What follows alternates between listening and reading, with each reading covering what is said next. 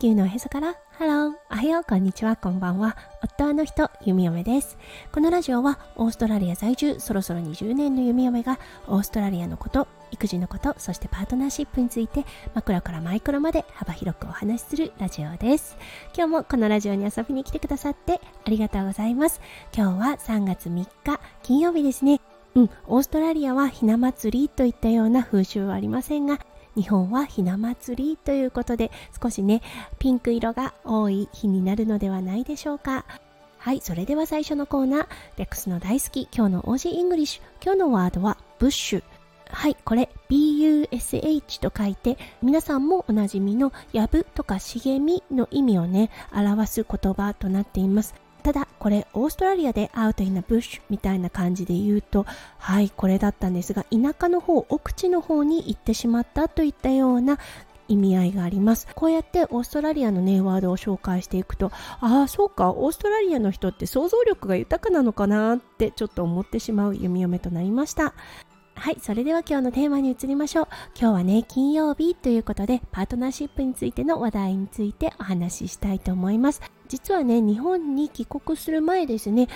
前の結婚のお話はこれで一旦終了しますということを言ったのですが、あ、そういえば彼とのドラマってまだあったよなって思ったので、今日はね、そのお話をちょっとしたいと思います。これ後々なぜ弓嫁の中からそうチョイスとして消えていたのかなって思うとやっぱりね弓嫁の心の傷にも当たると思います。そうだからねこうやって表現することこうやってね見つめ直すことで弓嫁も自分のね心の傷に向き合う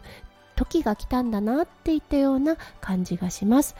今日のテーマは Apprehended Domestic Violence Order これ略した時に一番近いかなって思ったのが接近禁止命令ということでした。はいこれはね一体何だったのかっていうのをお話ししていきたいと思います。それでは今日も元気に読み読めラジオをスタートします。そうドメスティックバイオレンス。やっぱりね最後は警察が介入する形となりました。もうね弓嫁の手には追えなくなってしまいそしてねその時一緒に住んでいた弟の方にもねその暴力が及びそうだったのでこれはもうダメだということで警察が介入することになりました。その時にね状況を見た警察の方たちがあなたは ABO を取った方がいいねということだったのでその流れでこの接近禁止命令というものを取りました。当時で私の住んでいるところそして私自身から50メーター以内の接近を禁止するというような命令だったと思います。はい、そしてそれを裁判所に通して命令という形で受け取った後ですね、うんあのー、前の旦那さんですがそうその日のうちにそれを破り、はい、そしてまたね警察のお世話になるというようなことになりましたもうねその時の感情っていうのはねただただ恐怖でした。今まで従順に従っていた人がね急に牙をむいたっていうことでそうその前のパートナーさんにとってはもうね恨みの気持ちしか生まれなかったと思います。うん。なのでね、弓嫁は恐怖しかなかったです。殺されてしまうんじゃないかって本当に思いました。そう、禁止令が出てるとはいえ、別にね、24時間警察の方から監視していただくわけではないですし、そう、簡単に破れるものそして実際に破っていたので、はい、もうね、なんか生きた心地がしない数日間となりました。うん、弓嫁は当時ね、大学に行っていて、大学のキャンパスとかでね、もしかすると来るんじゃないかとかね、家に帰るとき、そう、アパートに入るときに何かされるんじゃないかであったりとかね、すごくすごく恐怖感を抱いていました。そう、だけどね、実際その禁止令を破ったのは1回だけということで、一応ね、おとなしくして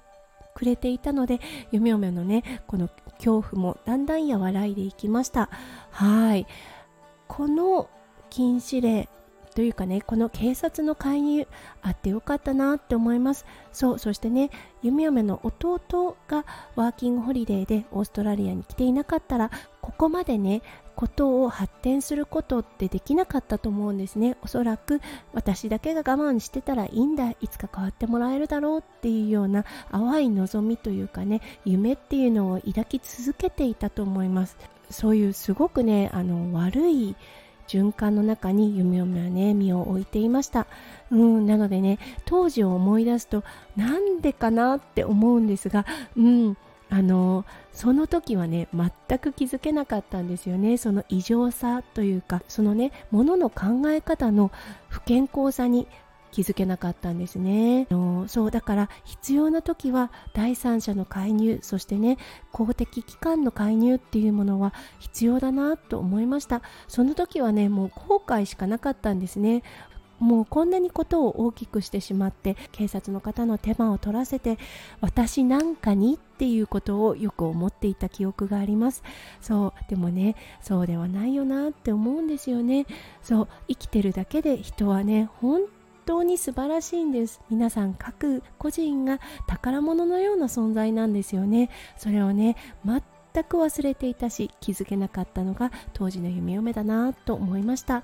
ということで今日はねもしかしたらいらっしゃるかもしれません。自分の価値をちょっとね見失ってる方。はい。もう一度ね立ち止まってそうあなたは素晴らしい私は素晴らしいんだっていうことをもう一度ね